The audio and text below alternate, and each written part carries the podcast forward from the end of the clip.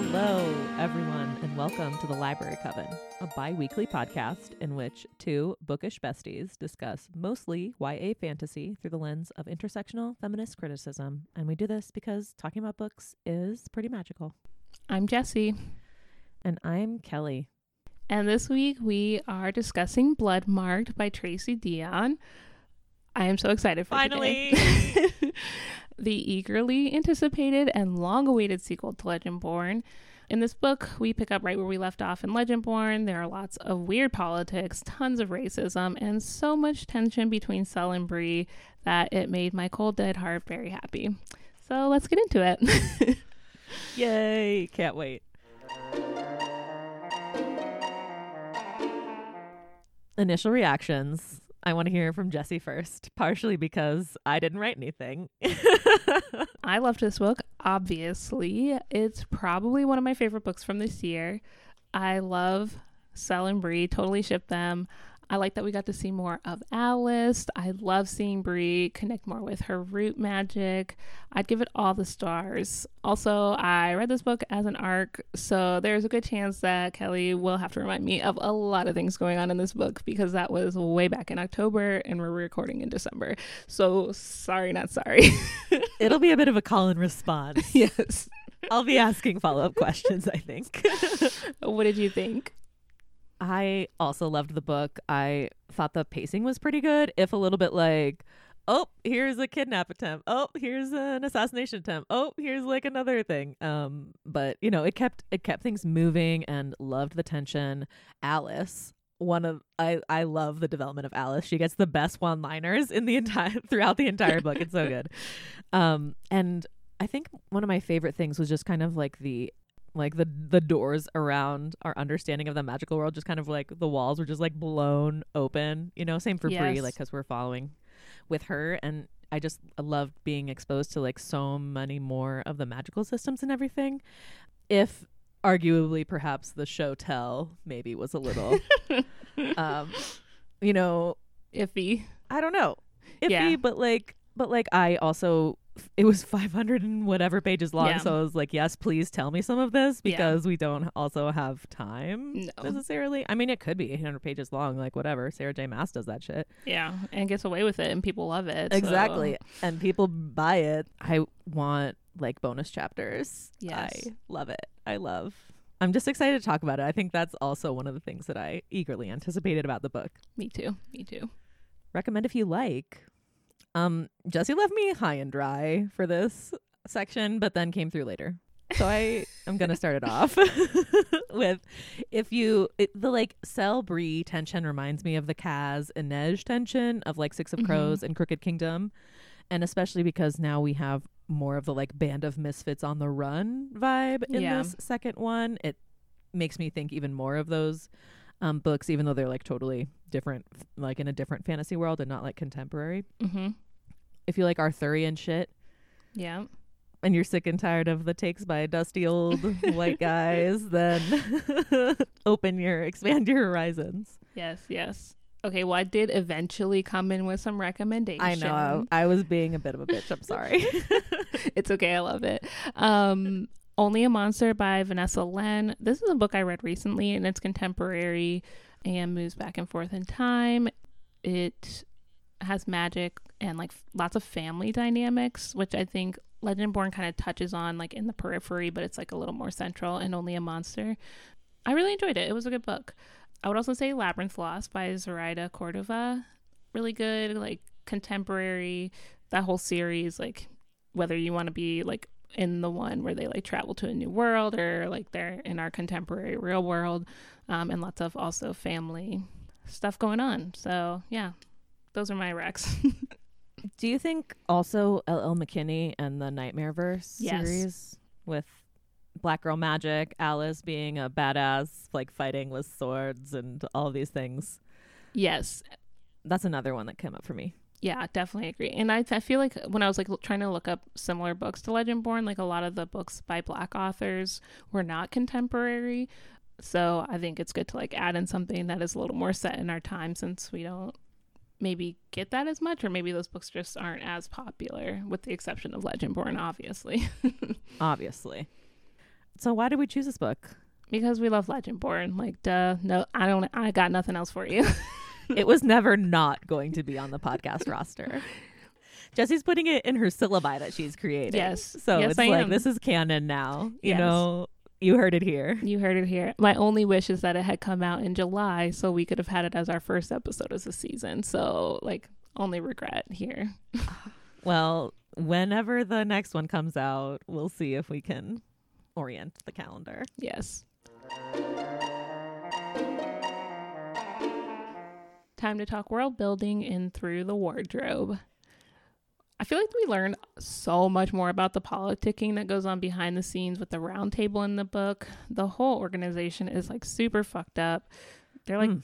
kidnapping children, sedating them, experimenting on them. I'm just like, what? Torturing going on? them, oathing them to themselves. When Mhm. children can they consent to that? Mhm, mhm. Like, mm, yeah, mm-mm. yeah. And just like on so many levels too and like for so many generations like it's been what thousand years at this point? Is that what they said? Yeah. ooh that's a lot. Talk about generational trauma.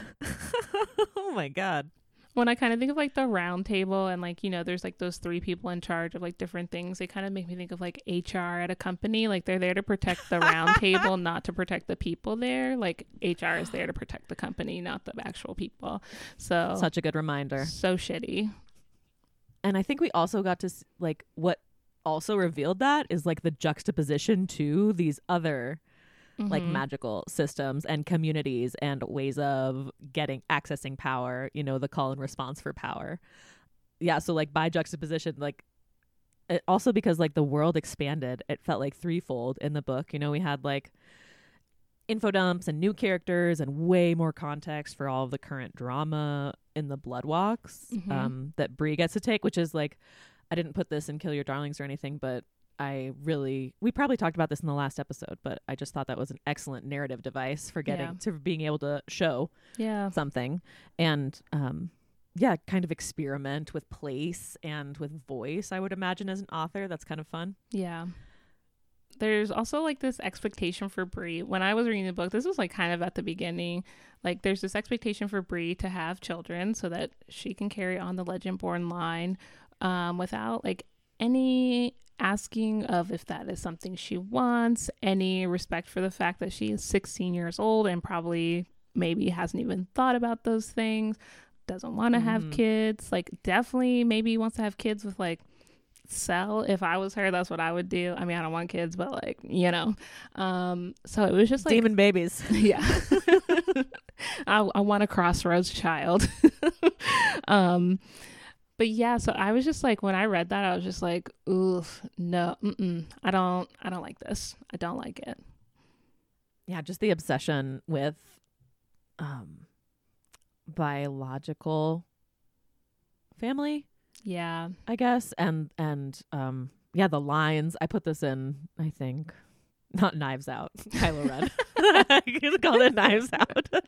i like that knives out might be our new title um, yeah, that just like the the white supremacist or Mm-hmm. the the whiteness connection to like the the obsession with lineage and like one drop stuff and controlling people and who they have sex with and who they have babies with and stuff and Mhm. it's just like there's no or not no but there's what am i saying?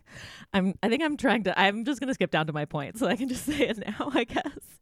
Um it just like begs the question to me and i think to a lot of other people who are interrogating whiteness and trying to like unlearn things that like what is behind this purity impulse and it's it's self-disgust it's hatred and it's shame and it's like when you don't turn inward and look at the wound and shit that all this generational trauma has caused and that you are complicit in with your current actions then then yeah you get a lot of this like redirecting towards trying to control other people and conserve some sort of like fictional notion of purity that never even existed Yes. Ugh.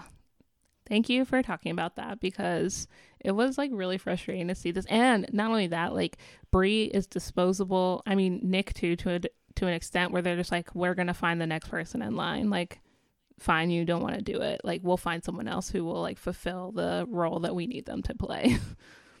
protecting the company. They're Yep. people used as means rather than ends. Yes, yes.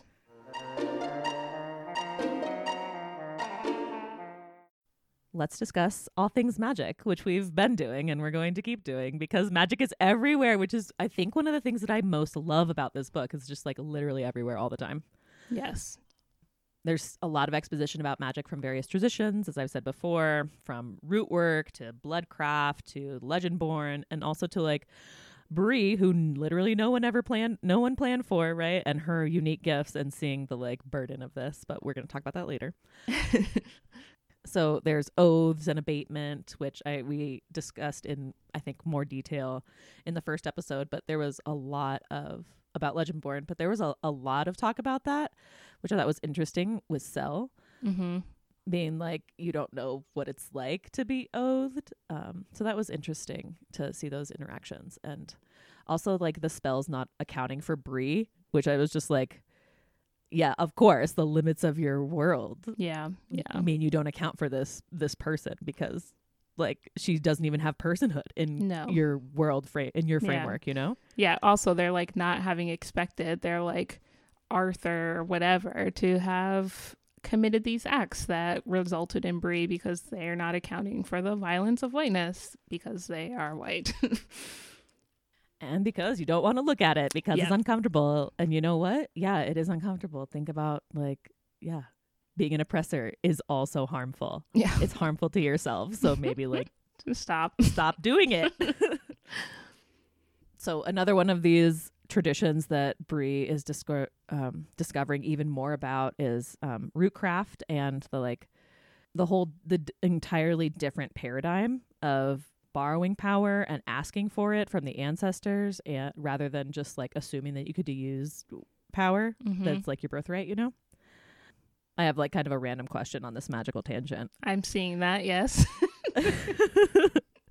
uh like we saw even more of Bree being able to sense ether and I think she's like expanding more into that power. It's not just like smells or feelings, you know. Um but I was wondering what you thought your magical signature and smell would feel like or what Mhm. your magical signature would smell or feel like. um and this is like it, it's kind of funny because I almost put this in Kill Your Darlings because I was like it almost feels like a he smells like citrus and salt yeah, and a Yeah. Yeah. and a forest log that's been rotting for a century and yes. Somehow it's sexy or whatever. Yeah. No. Um, yeah. but like this actually made sense to like have the the the smell and stuff and it wasn't just like oh he smelled like a waterfall on the third Thursday of August and I'm like oh my god like calm down you all if I ever write a book, there will be no sense. Like I don't, no smelling of anything. Um, okay, I'm struggling here. I can't decide whether it would be better to be like fresh baked chocolate chip cookies because I love that smell, or I have this lotion that I love that smells like cinnamon and orange, and like I ration it because I love it so much, and you can only get it in these like. I'm holding it up so Kelly can see, but like in these small one and I see ounce. it's like it's like a toothpaste tube that's literally been like Yeah. like squeezed But I love it so completely much. empty. It's Send me a good smell. screenshot and then I'll send you a, a supply. Okay. um What okay, would that made me think of no no no hold on. Oh, okay. I'm still on blood I'm still on cinnamon and orange because we've been doing this thing lately. Um listeners, you're welcome. It's clementine season, right? Orange Mhm, mhm. season. So saving the peels and then boiling them with a bunch of Oh. cinnamon to make your and house just leaving it on the stove. Yeah, and it Oh. humidifies also because it's so dry in Oh. Colorado. Yeah, it is. And we've been too. doing that and it's great, but it also works with like lemon. So if you have like offsets from baking or something, Oh, I love this. and it's just like a, it smells amazing. You don't. It's not like lighting a candle, which I know you couldn't do with Lainey. You know, Yeah, so like, oh, but yeah, it's I'm really totally nice. gonna do this. I love clementines too. it's changed my life. Shout out to Maggie, one of our number one fans, uh, for recommending this to me.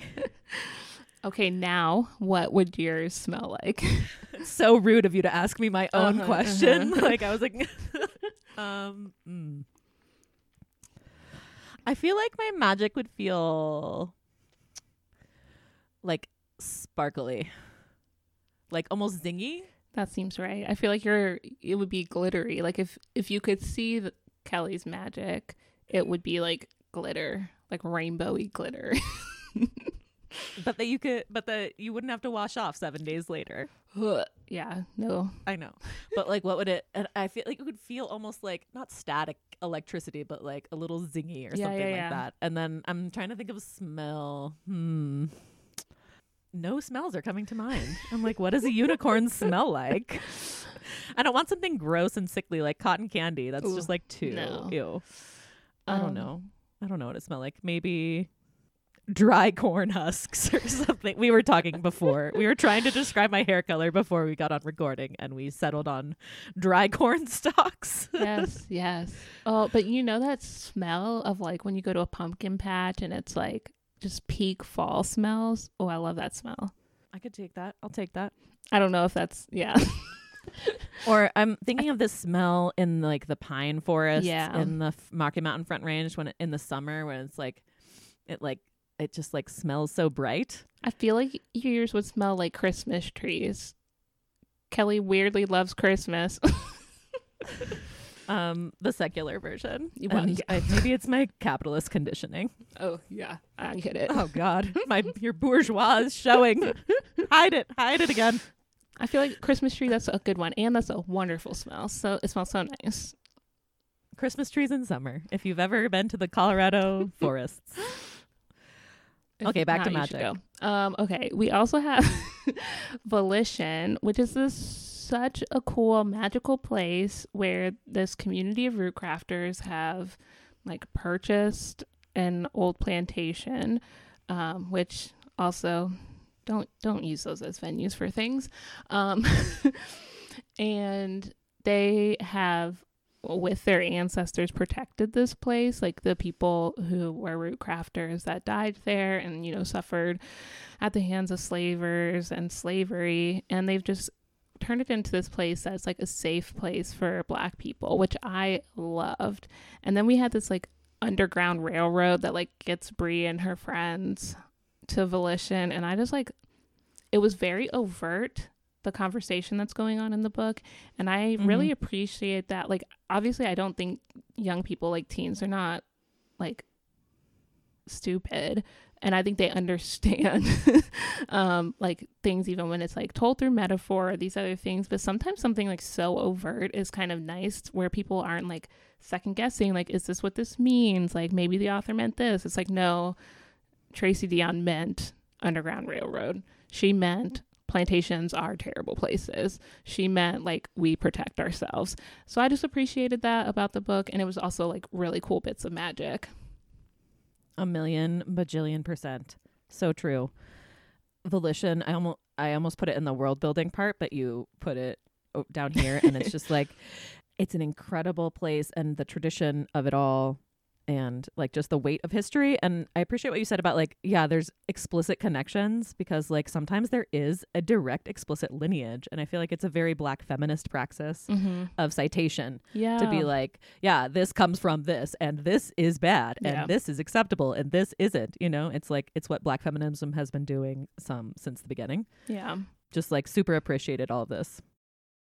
Um, we also have the mesmer of forgetting. This really stuck out to me at the beginning, uh, where Bree is at the funeral for, you know, the scions that had died in Legendborn, and they like offer these services to help people forget so that you know they can feel better. And I don't know why, but I was just like, like this. That's all. That's a lot. Like you're gonna make a parent forget their like they're not forced to do this. It's just an option but I was just like, oh, like that seems like a lot. And then obviously that like mesmer is used, I think, kind of on Bree when she is like, I mean, kidnapped and being held in like that facility or whatever to like make her forget she's gone through all this questioning and stuff. So, mm.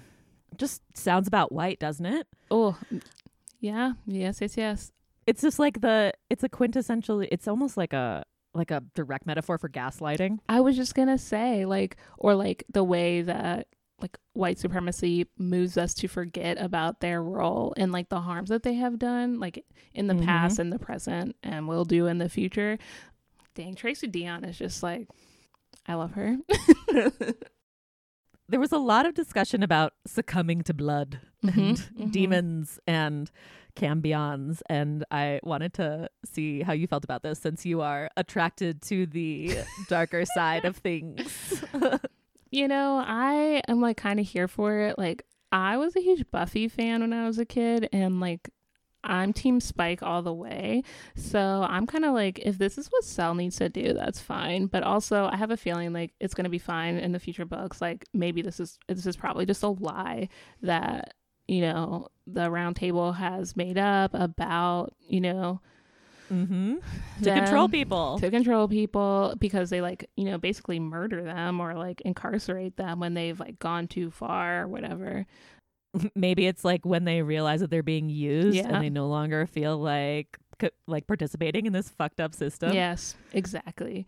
So i have a feeling like Sel's not succumbing to anything. It's gonna be like oh he's just realizing what's going on and they are going to be worried that he's going to turn against them and he will because he's in love with Bree and they're OTP so okay i'm stuck on this about like yeah maybe the succumbing is just maybe we just a reframe from like no longer repressing yes. what he uh, what he is right? Because he's he's not fully human. He is part demon. And so it's like maybe you're just finding a new homeostasis. Yeah. And I think there's something like there also about like succumbing to your baser nature or something, you know, with like, yeah and I'm kind of just like, mm, Sel can do what he wants, okay? he makes bad look so good he really does. just kidding I don't really think he's that bad, so it's fine. Actually, he's like 19 in the books or something, so. okay so we're in the fictional clear hmm hmm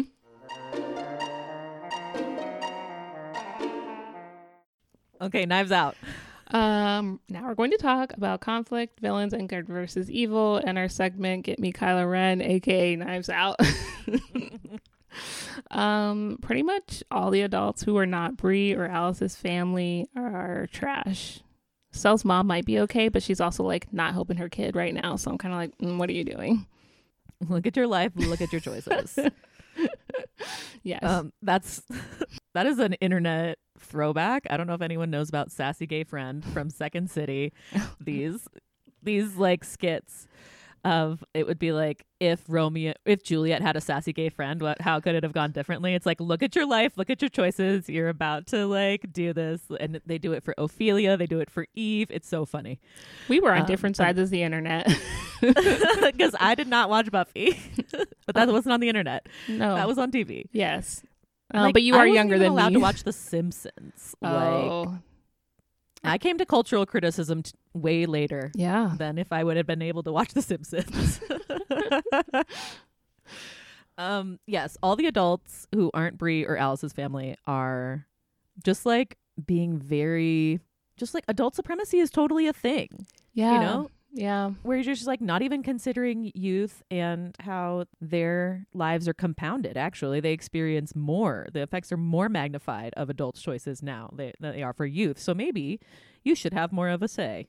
Yeah, and it's hard because like I understand the need and desire to like protect them because they are kids, but I do think like as young people start to get older, they need to have more space to make mistakes and figure out how they want to have their own lives as opposed to like what we put on them to do.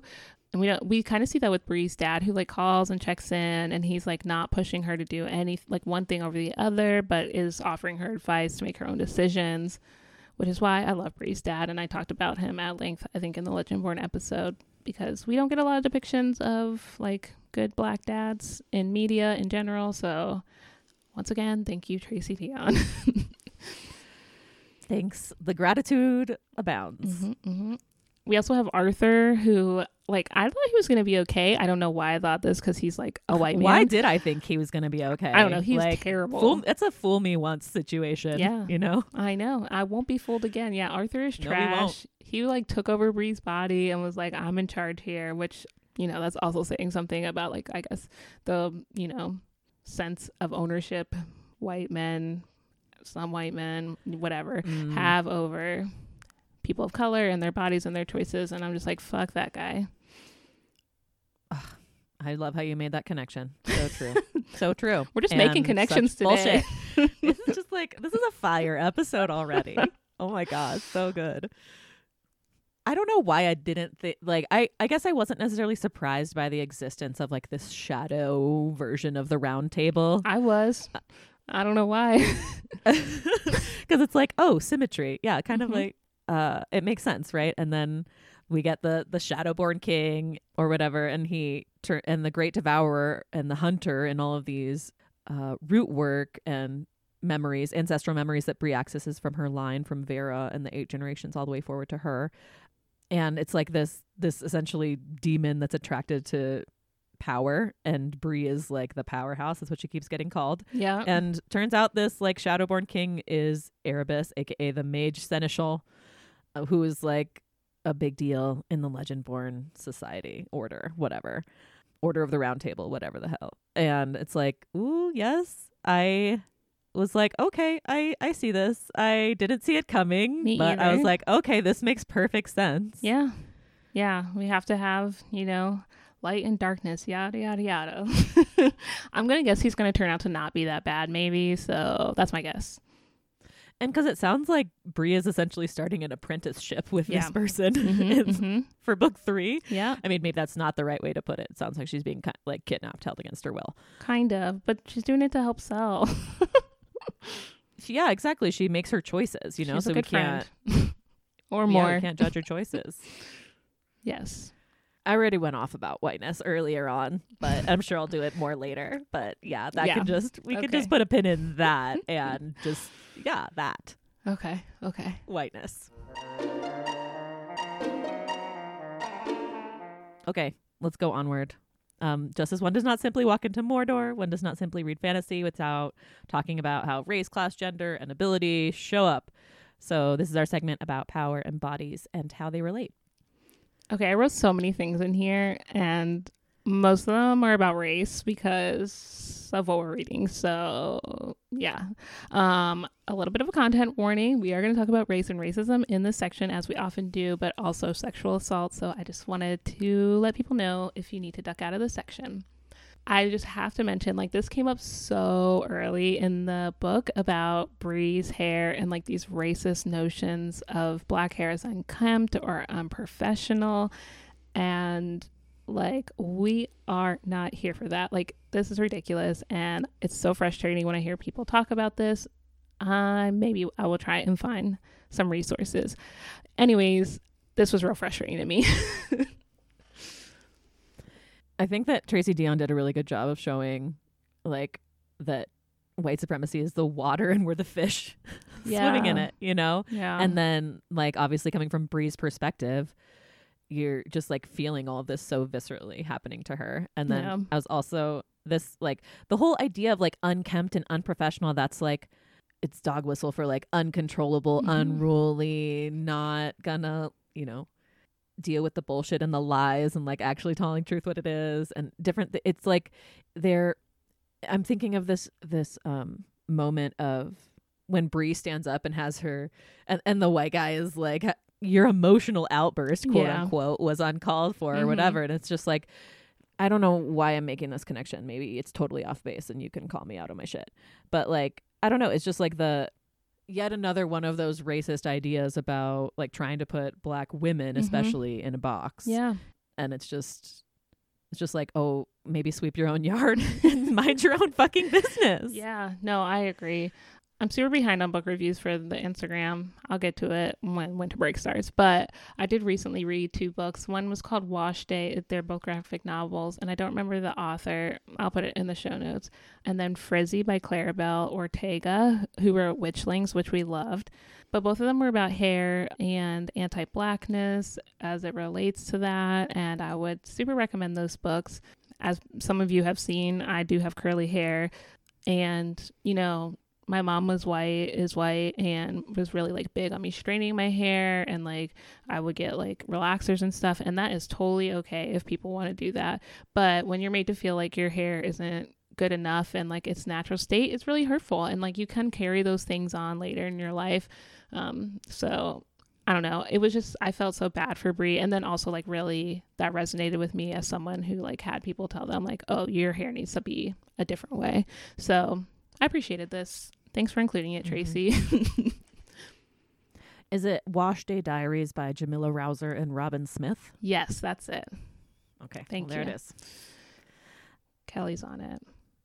This is going to be a bit of a call and response, I feel like, Okay. because Jesse has so much in here, and I'm just going to be maybe, I don't know, fucking up after she says it really profound stuff. We got you. We're calling people in these days, you know. Well, some people, not some people are getting called out like fuck them people, but you know, some people. That's true. That's fair. Okay, so there's this like moment where Bree is talking to like, you know, the head HR people from the round table. That's what I'm calling them This now. metaphor will stay with me forever. and she's telling them like, oh, she is like, you know, heir of Arthur. That's not what they call it, but I can't remember now. What- Scion? Yeah, scion of Arthur. And like they're like, How did this happen? And she's like, Oh, because you know he raped my ancestor, like my black ancestor. Because they first of all they're pissed because like they don't want a black scion, and then Kestra. I'm guessing that's how you say her name, is the only woman in the group. And she's like, Yeah, that's definitely possible. And she like admits to the possibility of rape, but not racism within the round table because rape is something that she could experience. And this is peak white feminism, where like we will talk about the things that affect white women, but not other groups of people, and they can only relate if it was something that could happen to them. So, again, thank you, Tracy, for including this because, like, oof, I was like, mm, thank you. Yeah, this is a thing. I hate Kestra. I was going to hate her anyways, but, you know, I appreciated this. Yeah, she's definitely like the the token white lady Mhm. who's like propping up all of this patriarchal stuff and like try, like sidling up to patriarchy and being like, "No, this is the side I'm taking." And it's like, Yeah. "Okay, bitch." Yes. Okay, there was like this um there was like this Bill Burr sketch that went around like a little while ago. He's a white comedian like from Boston. But he was talking about and maybe he got this from somewhere else. Also his wife is black. That is important to the story because I'm guessing he hears a lot about this stuff at home.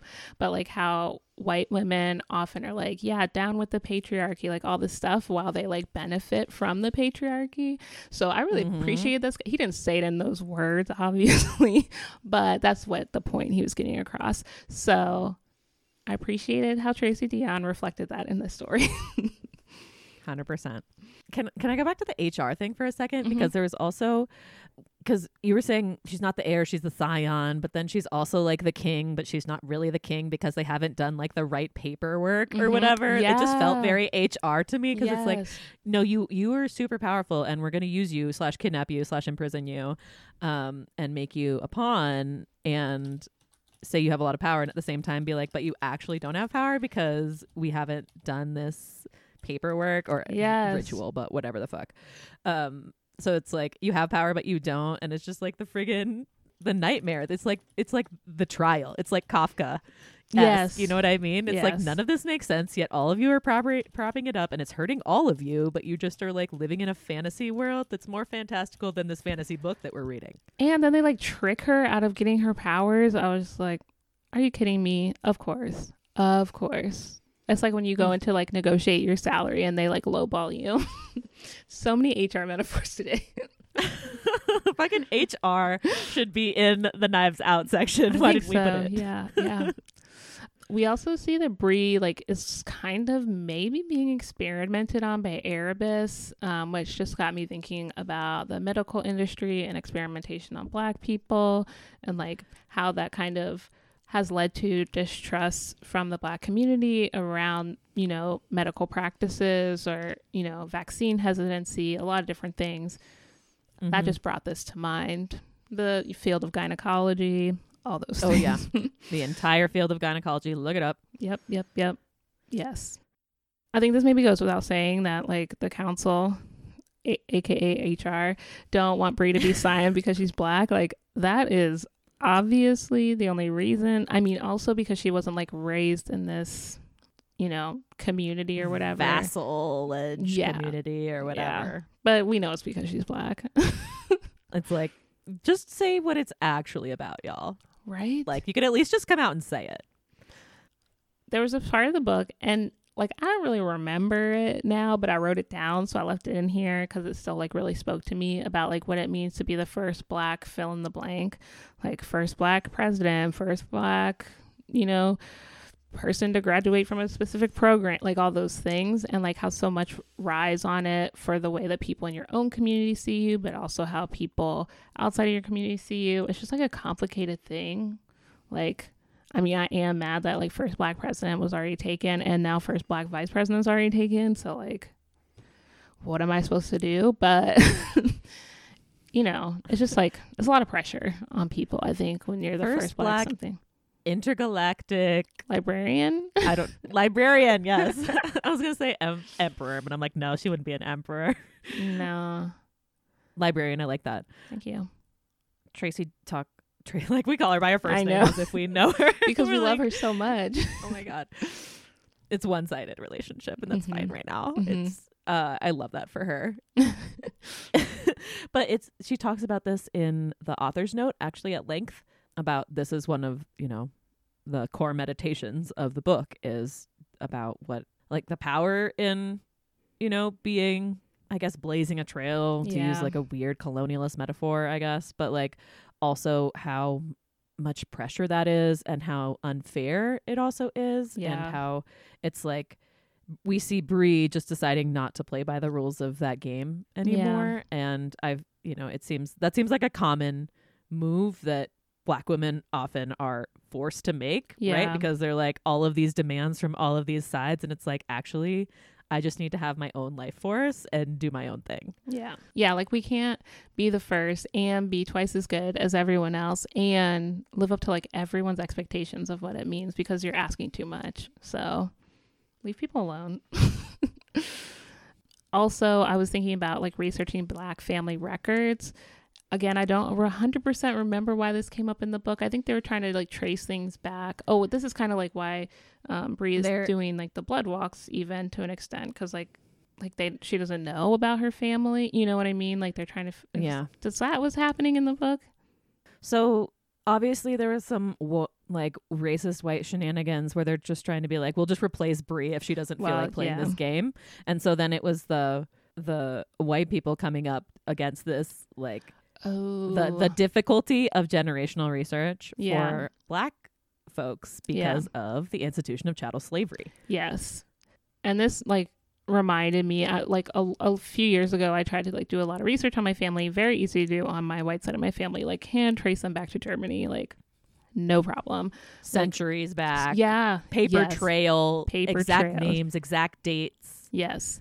When I w- did my black family side, which is what I was most interested in because we don't know, you can get back to when like the end of slavery and nothing before that. So it can be really frustrating trying to like learn your lineage. And I did a 23andMe, and I know some people don't feel comfortable with that, which is fine. But I also really wanted to know where my family was from. And it's unfortunate that, you know, I can't use free library resources or um, that there aren't other ways for me to like identify where my family came from without also giving away, you know, my spit to some huge company. So yeah, it just reminded me of that. And as you were talking, it was making me think of um oh my god, just went away. Hold on one second. I'm gonna Mhm, try and mhm. get it back. Oh, just like how incomplete and racist the archive is Mm-hmm. and how we must always have that filter on because like the the filter of the people who were making the documents clearly the way that they like kept records shows that whose personhood they acknowledged and whose they completely did not yeah. right and so just like this idea that the archive and the what we have is you know inherently incomplete and also need to really be realistic about the sources and the limitations of where, of them Yeah, and that like is such a good point because uh it makes me think of like Venus in Two Acts by Saidiya Mhm. Hartman.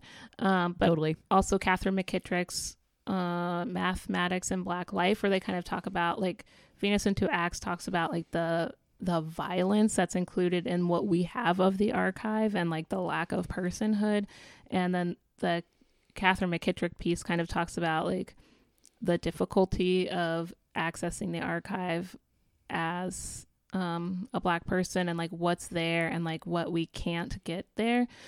So yeah, those are two like black feminist scholars, and I I will say that Venus in Two Acts is a bit difficult to read, both emotionally and just like both of them kind of write like very it's just dense, you know. So like it's a slow read, but um, I have enjoyed reading their work, so would recommend. I'll put the title of the article in there for you.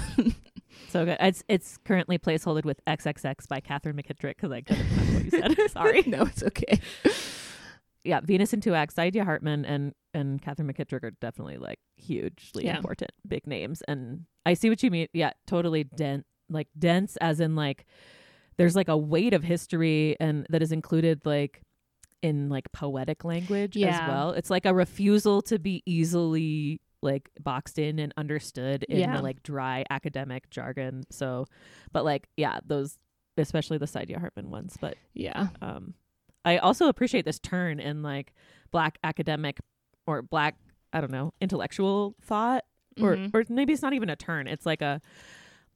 It seems like black feminists, black women are being le- like I'm thinking also of Alexis Pauline Gumbs, Mhm. like Adrienne Maree Brown, like Audre Lorde was doing this back in the Yeah. day. Um, just like defying genre conventions Mhm. and um, recuperating these narratives that really need to be told um, in a different way because the way of telling simply does not yeah. do the subject matter justice. Yeah, and it can be really hard to do that, especially because like we're trained to read, you know, academic work in a very specific way, and it's like kind of hard to like sit down and sit with these things. I find it difficult, um, at least maybe other people don't, but um, so it can be hard, but I, I do think it's worth it if it's of Mhm. interest.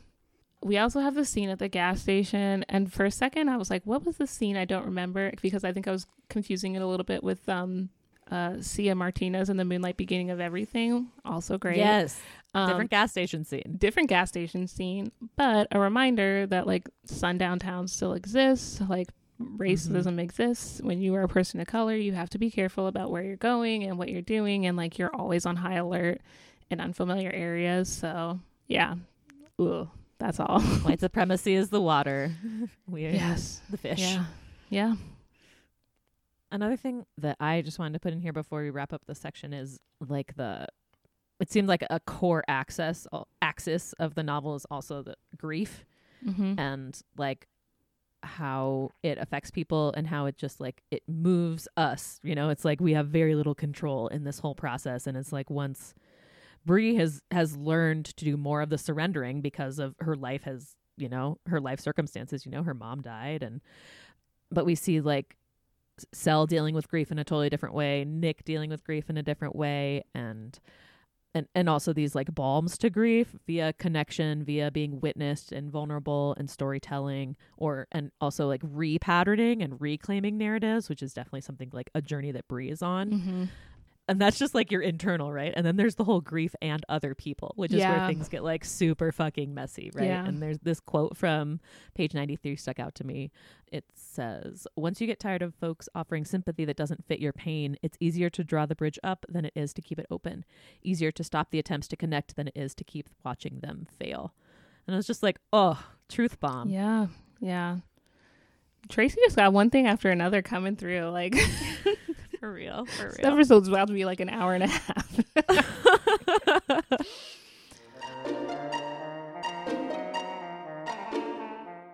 All right, finally, it's time for Shipwrecked, a segment about sexuality, asexuality, sex, romance, and relationships. And sometimes we take liberties and do some shipping of our own. I mean, I've said it once, I'll say it like a million more times. Bree and Sel, until the day I die, I will literally go down with this ship.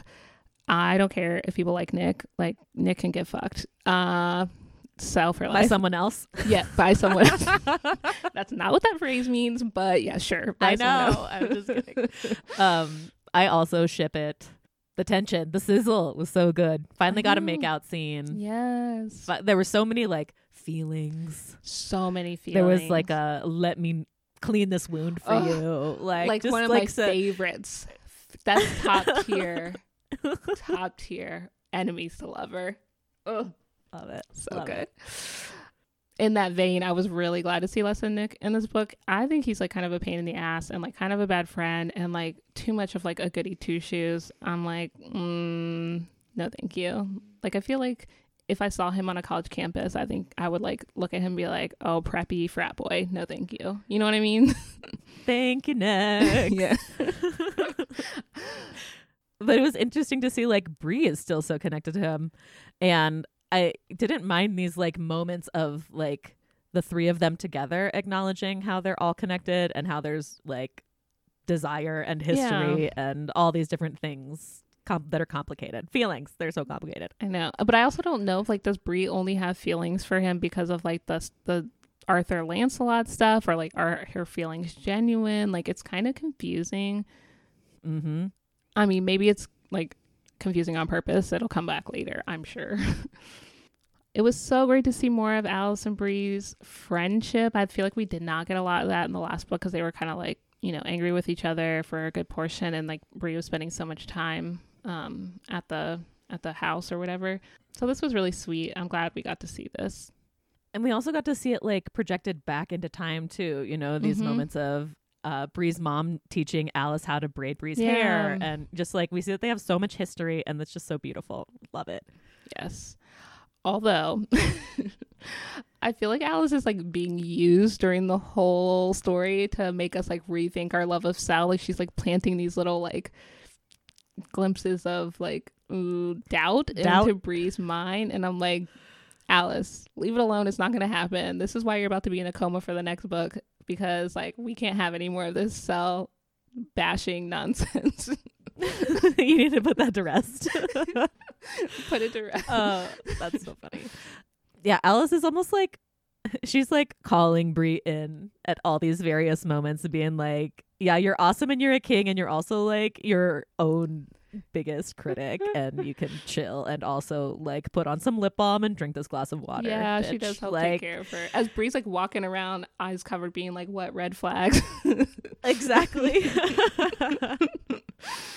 yeah because alice totally sees the friggin like Legendborn society for what it is and is i i like this journey for her of like being a vassal and she's like that's it i'm getting oath i want fucking power Yeah, and i'm yeah. like okay alice that'll be interesting to see how that works for you and I think she wants like access to all their knowledge because I think she's like seeing things from like the perspective of the round table or whatever. Like getting access mm. to that knowledge makes her see the world in a different way. And same with like learning about the bloodcraft and root work and all like all these things. She's like learning them, and it's making her change the way she sees the world.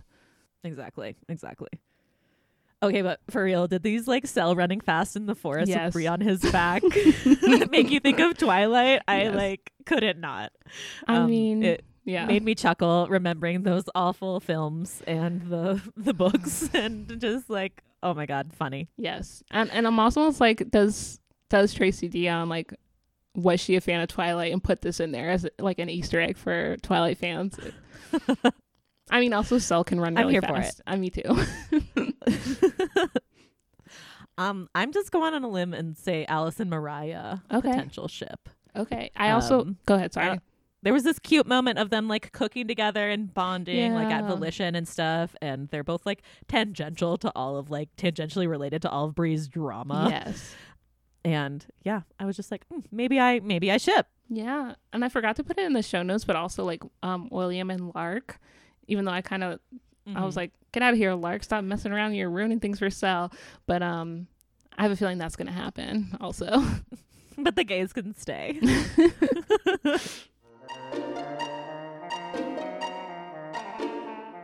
Okay, now we're going to talk about writing style, narration, characterization, plot structure, and whatever else comes to mind in Kill Your Darlings. Alice is getting the best lines. I Yeah. said this, but she gets such good one liners. I love that for her. This is just me with a laundry list of random stuff that I've put in this section. and Jesse added nothing. Sorry. we see Sel fighting with a sickle and a chain scythe, and I'm just retconning this in my Mm. mind that he's a secret communist. Okay. Okay. He's down for the revolution. he's up for the symbolism, even though that's probably not what this was at all. I'm taking this. I mean, okay. Okay. And also chain scythe. How cool would that be as a weapon? It seems So really cool. difficult, but Yeah, cool. it's like cool. advanced Yeah, level. yes. like the beginners just get a, a stick with a pointy end. You know, it's like no, you are a beginner. You calm down. yes.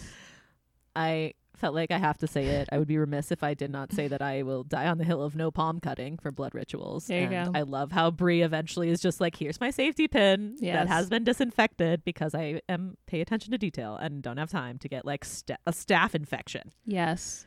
Yes. my last thing is I love Tracy's author's notes. I remember the Legendborn one being really good, and Bloodmarked was also excellent. She, I think, is a bit more like explicit about what the books are about, which Mhm. you made this comment about. You know, is that Yeah. when she's like making explicit connections to Underground Railroad and like racism equals bad and plantations shouldn't be like wedding venues. Like, what the actual fuck? Yeah. but yeah, her author's notes I think are just really like really generative and yeah, you just tell that she's the real deal. Like it. Into it. There was no author's note in the arc, so I haven't actually read the author's note yet. But now that you mention it, I will get my official copy and read it after. It's really good. Yeah, she talks about grief. She talks about being the first black girl ex and yeah, just really um I appreciate how she's like, yeah, this is where I'm coming from as an artist. Yeah. Like this is my piece of art and also it belongs to the readers to a certain extent when it's out in the world. Yeah. And also I do think it's like important for Yeah. especially black women to be yeah, like, this was my intention. Yeah. this is what it's about. Yeah. Are we ready for real talk? Mm-hmm. Let's do it. Take it away. Okay. So I'm about to make an analogy that like no one will get.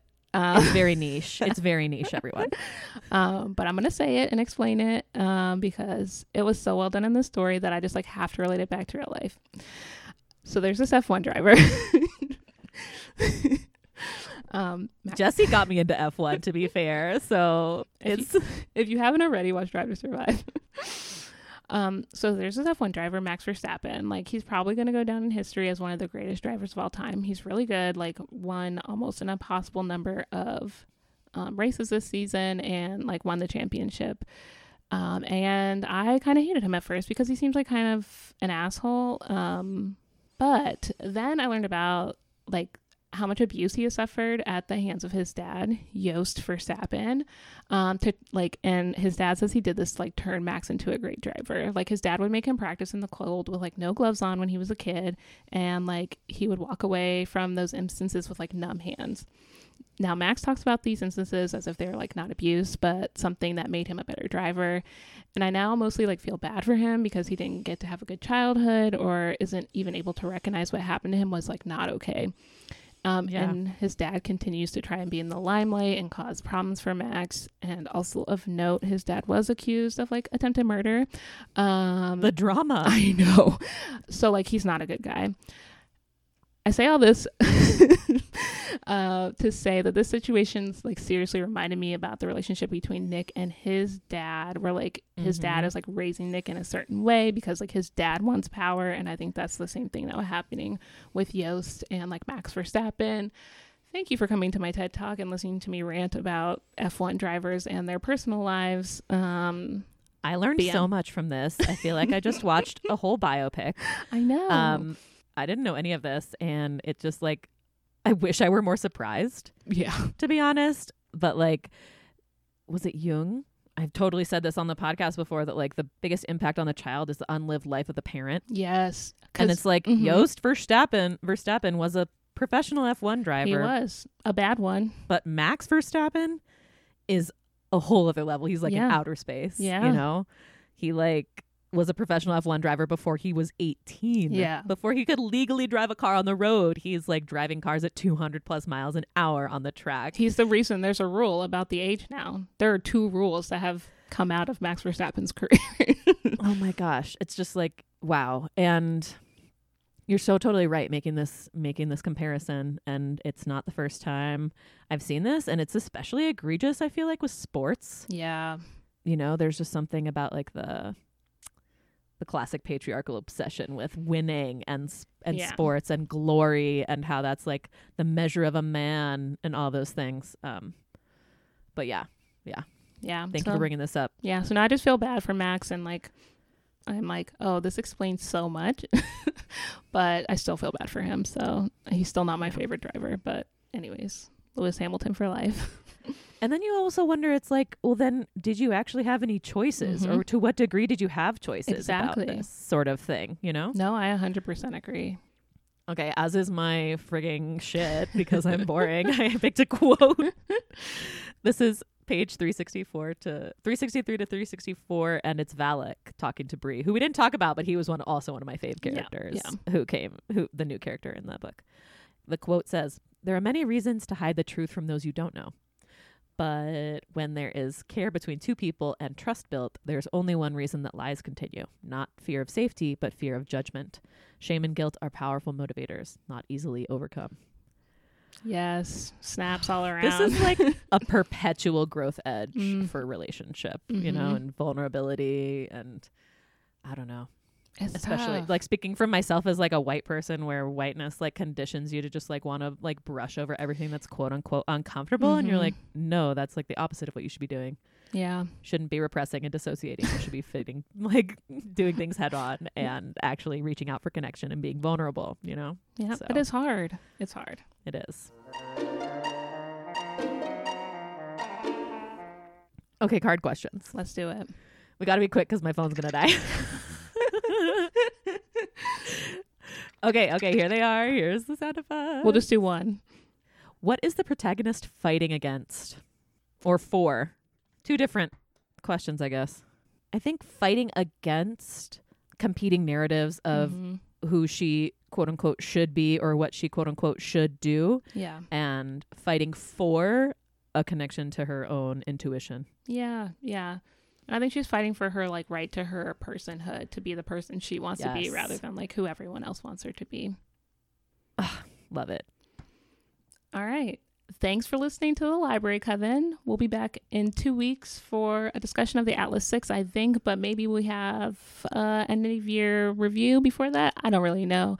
I am very lost. Um, as always, we'd love to be in conversation with you, magical folks. Let us know what you think of the episode, anything we missed, or just say hi by dropping a line in the comments or by reaching out to us on Twitter or Instagram at the Library Coven. And you all know that you can subscribe wherever you look at your podcasts. And we appreciate reviews and ratings and recommendations to other people who you think are awesome and would like the show. Um, word of mouth is one of the best ways to um, spread um, the show and make sure people get it who would enjoy it. And if you're able to support us financially, that would be super rad. Um, you can help off- offset the costs for like hosting and different things that we pay for. And you can make a one time donation to us on Ko-fi or um, the good stuff's on Patreon. And then uh, you can also shop at our bookshop.org affiliate page. Until next time, stay magical.